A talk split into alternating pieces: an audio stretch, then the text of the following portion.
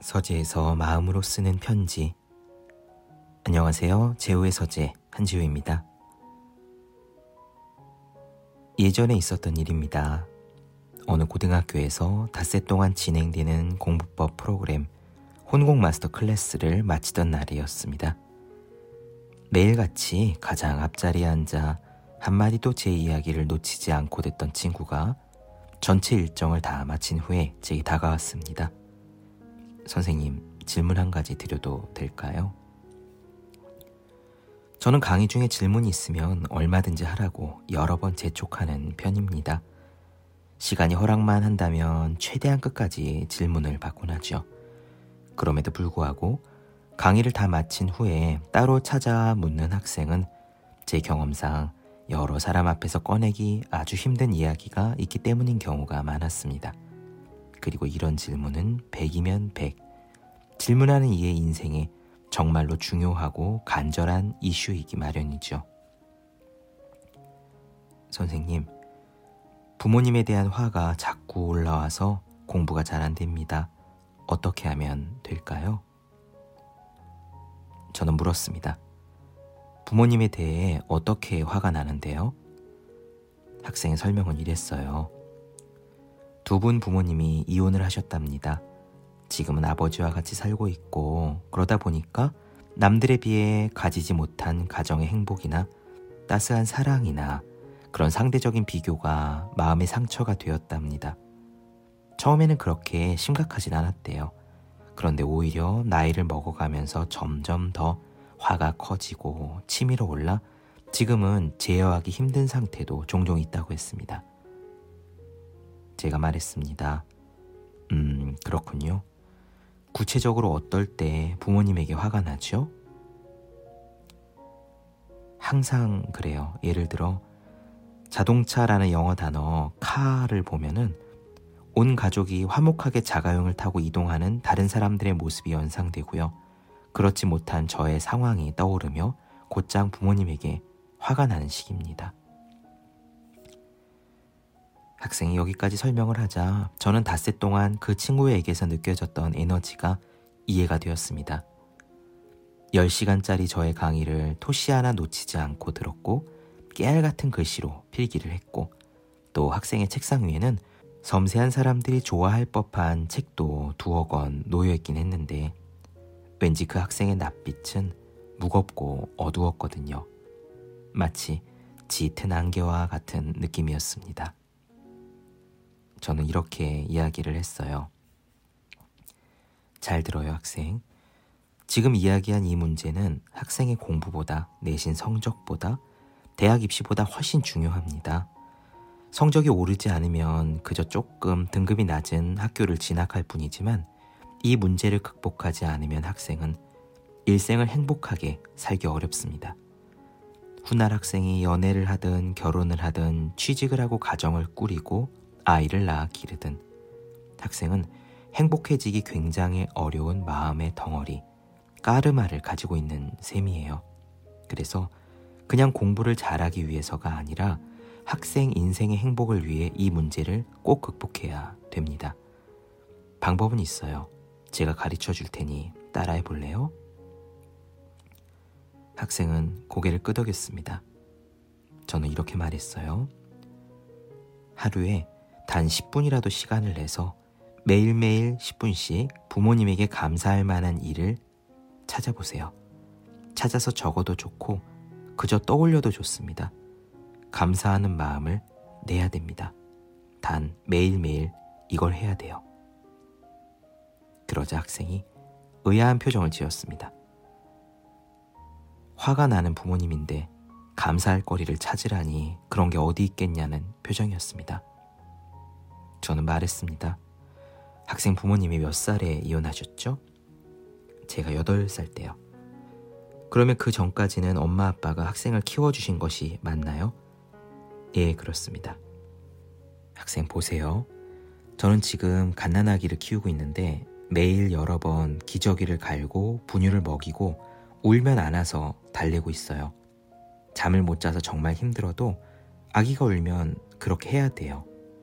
학생이 갓난 아기였을 때 누가 학생을 먹이고 씻기고 재웠나요? 솔직히 아이를 키우는 것과 공부 중에서 뭐가 더 힘드냐면 육아가 훨씬 힘들어요. 학생은 지금 공부하느라 힘들죠? 학생 부모님은 지금 학생이 하는 공부보다 힘든 육아를 바로 학생을 키우느라 하신 거예요. 닷새 동안 학생은 제 이야기에 귀를 기울이고 잘 들어줬잖아요. 그리고 지금도 저한테 질문을 하고 귀를 쫑긋 세우고 저를 보고 있죠. 그런데 저는 학생의 똥기저귀를 한 번도 갈아준 적이 없어요. 학생이 미워하는 학생의 엄마, 아빠는 학생이 애기였을 때 그 똥기저귀를 하루에도 몇 번을 갈아주셨다고요. 그런데 감사할 거리가 없을까요? 그러자 학생은 무언가 깨달은 것 같았습니다. 고개를 끄덕이더니 알겠다고 했습니다. 저는 말을 이었어요. 학생을 두고 이혼한 부모님에게 서운한 감정이 있다는 건 이해합니다.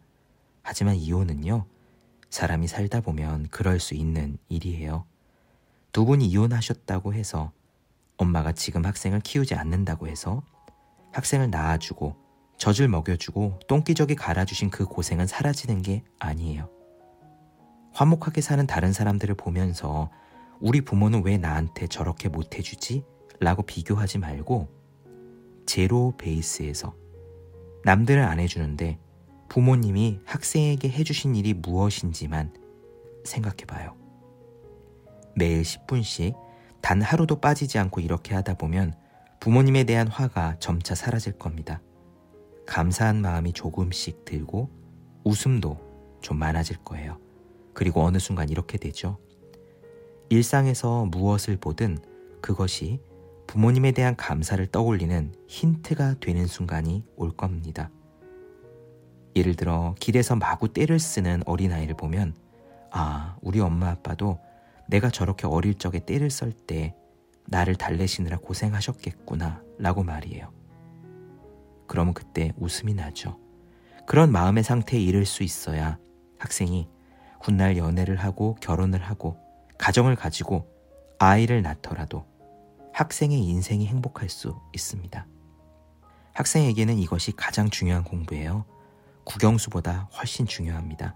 이 과제가 가장 중요합니다. 학생은 고맙다고 인사를 하고 사라졌습니다. 그렇습니다. 살다 보면 누군가 미워하는 사람이 생길 수도 있습니다. 그 사람을 판단하고 평가하고 비난하며 마음속으로 벌을 내리는 상상을 하고 나죠. 그런 가운데 점점 내 안의 화는 커져만 갑니다. 문제는 우리가 마음속에서 누군가를 비난하고 미워할 때 사실 그 분노는 그 사람이 아니라 우리 자신을 태워버린다는 데 있습니다. 여러분이 누군가에게 화를 낸다면 여러분은 여러분 자신에게 화를 내는 것과 똑같습니다. 이 학생에게 그 짧은 시간 동안 무슨 일이 일어난 걸까요? 그는 그동안 부모님이 자신에게 못해준 것들, 남들에 비해 부족한 부분만 머릿속에 가득했습니다. 그 부족한 부분에 대해 부모님에게 화를 냈고 그 화는 자기 자신에게 내는 분노와 똑같아 결국 자기 안의 불길은 더욱 거세지기만 했죠. 끝내는 그 어떤 것을 보더라도 부모에 대한 분노로 연결 지을 수 있었습니다. 불길이 집을 태울 때 태워야 할 것과 태우지 말아야 할 것을 가려가면서 태우지 않듯이 우리 안에 있는 분노도 끝내는 그 대상을 가리지 않을 정도로 커지기 마련입니다.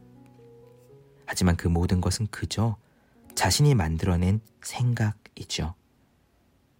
부모님에 대한 감사할 거리가 어디 있겠냐는 학생의 표정은 나는 학생의 똥기저귀를 갈아준 적이 없어요 라는 한마디에 바뀌었습니다. 그 말의 끄트머리의 학생은 그동안 자신이 갇혀있던 생각의 감옥에서 벗어날 수 있는 구멍을 보았을 겁니다. 그 깨달음을 따라 학생이 매일매일 빠짐없이 부모님에 대한 감사할 거리를 떠올리며 명상을 한다면 그 구멍은 점점 커질 테고요. 마침내 생각의 감옥에서 빠져나올 수 있을 만큼 충분히 커질 겁니다. 이것은 얼마든지 가능한 일이고 누구에게나 가능한 일입니다. 왜냐하면 사람들이 갇혀있는 생각의 감옥은 예외 없이 백 퍼센트 자기 자신이 만들어낸 감옥이기 때문입니다. 그렇기 때문에 생각에서 벗어나 생각 이전의 존재로 돌아갈 때 우리에게 진정한 자유와 행복이 있다고 위대한 스승들은 이야기해왔던 것이죠. 에크하르트 톨레가 지은 고요함의 지혜 안에 이런 글이 있습니다. 사람들은 대체로 자신의 생각이라는 감옥에 갇혀서 일생을 살아간다. 그래서 과거에 얽매이고 생각이 지어낸 좁은 자아상을 넘어서지 못한다. 내 안에는 생각을 넘어선 깊은 의식의 차원이 존재한다. 나의 실체인 그것을 걸림없는 순수 의식이라고도 하고 맑은 마음이라고도 한다. 고대의 가르침에서는 내 안에 계신 그리스도라고도 했고 불성이라고도 했다. 생각이 만들어낸 작은 나가 삶을 지배할 때 나와 세상을 동시에 고통스럽게 하는 것은 바로 나 자신이다. 하지만 나의 실체를 발견하고 나면 세상과 나는 동시에 고통에서 노연한다. 오직 내 안에 존재하는 걸림없는 순수 의식을 통해서만 사랑과 기쁨, 지속적인 마음의 평화가 삶 속으로 들어오고 드디어 나는 작은 나에서 벗어나 큰 나가 될 수 있다. 아주 가끔이라도 마음속에 지나가는 생각을 그저 생각일 뿐이다 라고 인식할 수 있다면 순수 의식이 이미 맑은 마음으로 그 모습을 드러내고 있는 것이다. 나의 생각과 감정은 바로 그 안에서 생겨난다. 시간을 초월한 그곳 내면의 허공에서 나의 삶을 채우는 모든 내용물이 생겨난다. 생각은 계곡의 물살처럼 거세게 흘러가고 나는 자신도 모르는 새 그 생각 속에 휩쓸려간다. 모든 생각들은 하나하나가 다 내가 제일 중요해 라고 말하며 나의 마음을 송두리째 앗아가려고 한다. 그럴 때는 다음을 기억하라. 생각을 지나치게 중요하게 여기지 말라. 생각이 만든 감옥에 갇혀버리기는 얼마나 쉬운가. 인간의 마음은 대상을 알고 이해하고 그리고 그를 통하여 지배하려는 욕구를 가지고 있기 때문에 자신의 생각이나 견해를 사실이라고 착각하기가 쉽다. 마음은 늘 이렇게 말한다. 현 상황이 이러이러하다는 것은 사실이야. 하지만 내가 나의 삶이나 다른 이의 삶을 어떻게 해석하든 눈앞에 닥친 상황을 어떻게 판단하든 그것은 다만 하나의 견해이며 수많은 옳은 관점들 가운데 하나에 불과할 뿐이다. 그것은 생각의 뭉치에 불과하다. 그것을 깨달으려면 나의 생각을 넘어서 그보다 훨씬 더 큰 사람이 되어야 한다. 우주의 실상은 하나로 연결된 전체이다. 만물은 서로 다 연결되어 있으며 홀로 분리해서 존재하는 것은 하나도 없다. 생각하는 마음은 삶의 실상을 해체해서 개념의 파편, 생각의 단편으로 조각내어 버린다. 지혜는 생각에서 나오는 것이 아니다. 존재의 깊은 곳에는 이미 지혜가 있다. 그것을 끌어다 쓰는 방법은 아주 간단하다. 그저 눈앞에 있는 사람이나 사물에 전념하면 된다. 전념은 집중은 원초적인 지혜이며 순수의식 그 자체이다. 전념은 개념적 사고가 만들어낸 장벽을 녹여서 없애고 그로 인해 이 세상 아무것도 홀로 분리되어 존재할 수 없음을 알게 해준다. 맑은 마음이 이루는 공동의 장에서 인식하는 자와 인식되는 것은 하나가 된다. 너와 나로 나뉘어진 것들, 모든 분리된 것들은 치유된다. 그러니 충동적으로 생각에 빠져들 때마다 나는 현실을 회피하고 있는 것이다. 내가 있는 지금 여기를 피하고 싶은 것이다. 깨달음을 얻었다는 것은 바로 생각이라는 꿈에서 깨어나는 것을 의미한다. 그렇습니다. 진정한 자유는 나 자신으로부터의 자유이고 진정한 행복은 외면이 아니라 내부에 존재하는 행복입니다. 이 이치를 깨달을 때 우리는 아무리 써도 다하지 않은 무한한 금을 가진 것이나 다름없습니다. 서재에서 마음으로 쓰는 편지. 오늘은 부모를 원망하는 학생의 마음을 바꾼 한마디 이야기를 나누었습니다. 다음에 또 쓰도록 하죠. 들어주셔서 고맙습니다. 이천이십일 년 십이월 이십오일 제후의 서재 드림.